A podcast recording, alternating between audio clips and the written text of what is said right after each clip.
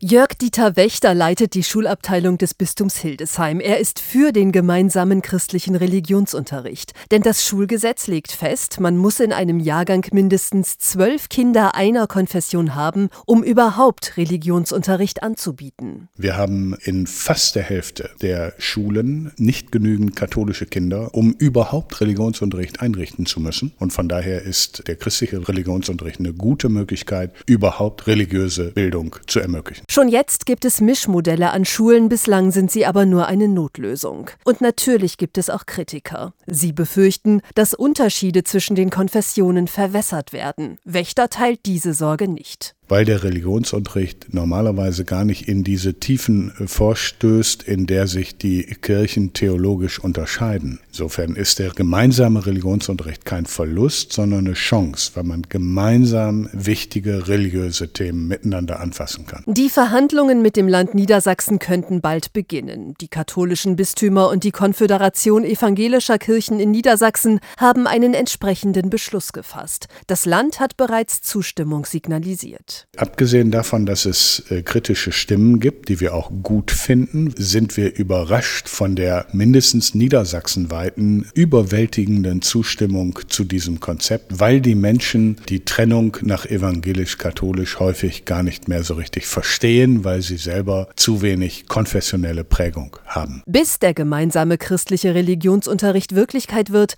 wird es wohl August 2025.